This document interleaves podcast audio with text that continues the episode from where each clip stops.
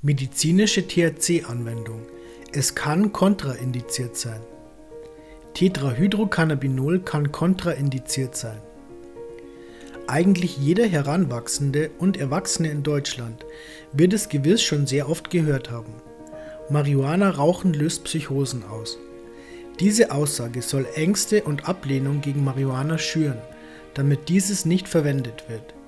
Diese Kreise, die dieses und anderes sagen, sind oftmals sogar vehement gegen die medizinische THC-Anwendung. Wer es doch einnimmt, der wird in die Klischeeschublade geschoben, in der Kiffen dumm macht, Psychosen auslöst, man ein Krimineller ist und in seinem Lebensweg scheitert. Wenn betreffende Personen, die einem all das so gerne noch einmal erklären, zugleich ein Bier in der Hand halten, kann einen das als Cannabiskonsumenten wütend machen. Damit wird erklärt, dass Kiffen aggressiv macht. Tetrahydrocannabinol ist durchaus nicht unbedenklich. Es zu verteufeln ist jedoch nicht angebracht, da Patienten und auch Konsumenten es dadurch nicht richtig anwenden können. Vielfach resultieren Probleme schlichtweg auf mangelndem Wissen oder mangelnder Auswahl. Bei einem gesunden sowie erwachsenen Konsumenten kann auch bei einer Überdosis mit Tetrahydrocannabinol nicht viel passieren, außer dass er sich den Tag ruiniert hat. Die medizinische THC-Anwendung ist jedoch etwas anderes als Freizeitkonsum. Viele Patienten wissen nicht, dass sie medizinisch konsumieren und deswegen immer wieder oder auch sehr stark Marihuana konsumieren. Sie verwenden dann häufig nicht die optimale Sorte. Genau das kann zum Problem werden, wenn der Patient Erkrankungen hat, bei denen Tetrahydrocannabinol kontraindiziert wirkt. Indiziert bedeutet, dass eine Verabreichung sinnvoll sein kann.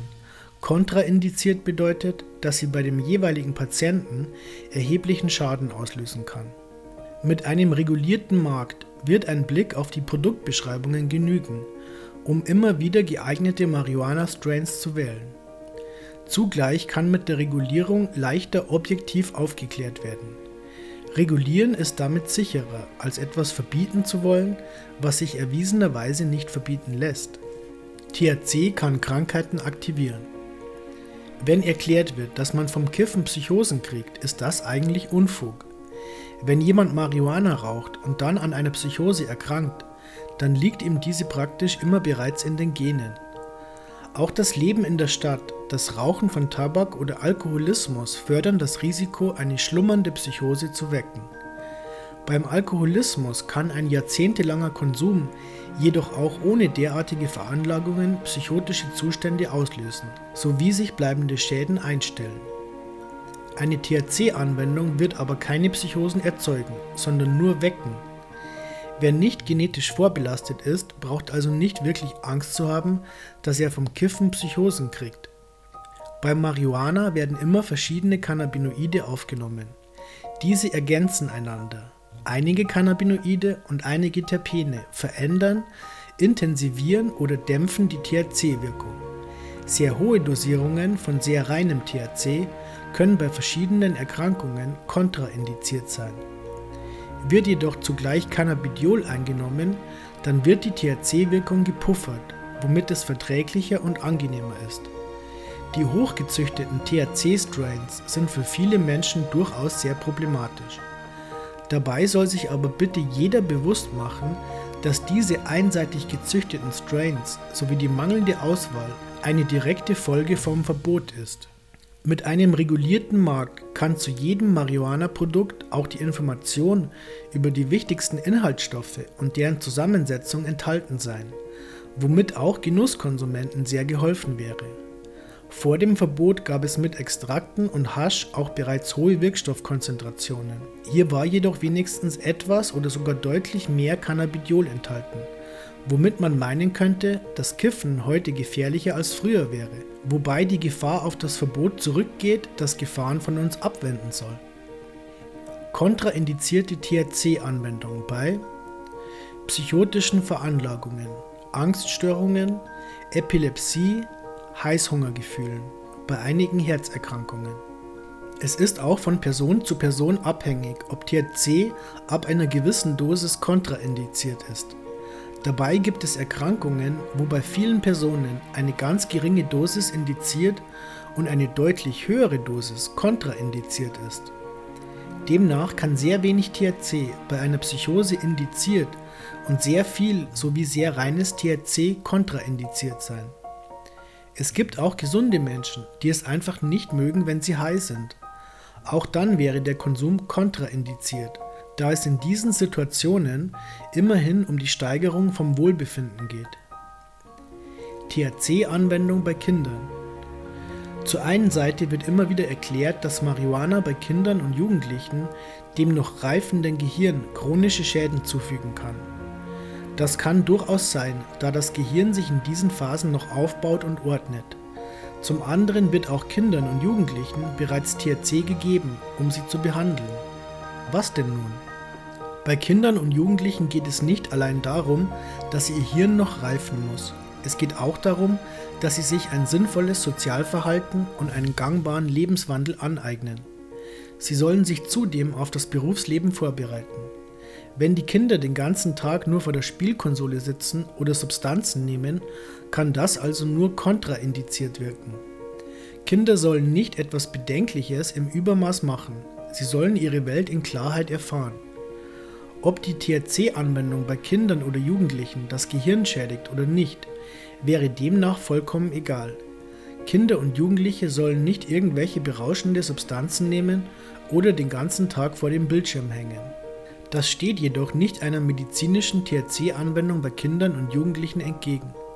Wenn diese krank sind, ist es sogar sehr sinnvoll, wenn sie geeignete Medikamente einnehmen. Diese werden dann natürlich von einem Mediziner verschrieben, der zugleich die richtige Anwendung erklärt. Bei einer Überdosis.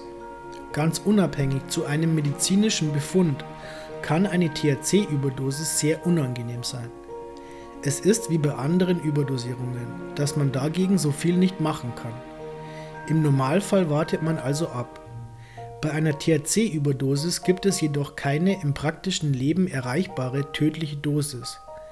In Coffeeshops geben sie den Bleichgesichtern Getränke und Essen mit viel Zucker, da dieser dazu beiträgt, das Tetrahydrocannabinol schneller zu verstoffwechseln bzw. es angenehmer macht.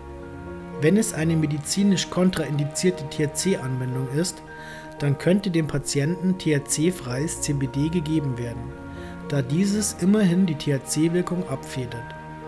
Ob es sich um Psychosen, Angststörungen oder eine Epilepsie handelt, CBD wirkt hier indiziert. Es kann also durchaus möglich sein, dass bei einer medizinisch kontraindizierten THC-Anwendung die Gabe von THC-freien CBD-Extrakten alles erträglicher macht und sogar Schäden abwendet. Bei Heißhunger kann dieses CBD ebenfalls lindernd wirken, so wie es auch bei Herzerkrankungen nicht schadet, sondern abhängig zur Erkrankung indiziert sein kann.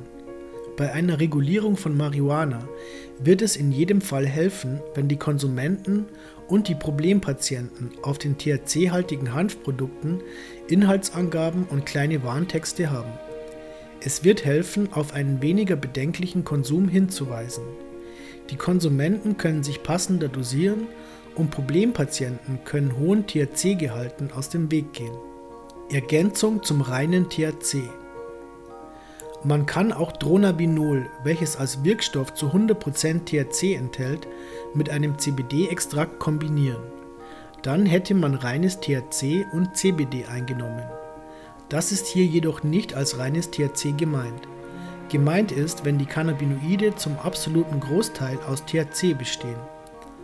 Auch ein Marihuana-Strain mit 20% THC enthält weitere Cannabinoide und auch andere Wirkstoffe.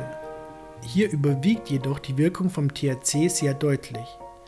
Das wäre dann das hier im Artikel gemeinte reine und hochkonzentrierte THC. Hier fehlen mengenmäßig einfach die anderen Cannabinoide und vor allem das Cannabidiol, um die THC-Wirkung zu beeinflussen und abzufedern. Genau dann kann eine große Menge THC auch von gesunden Menschen sehr unangenehm empfunden werden.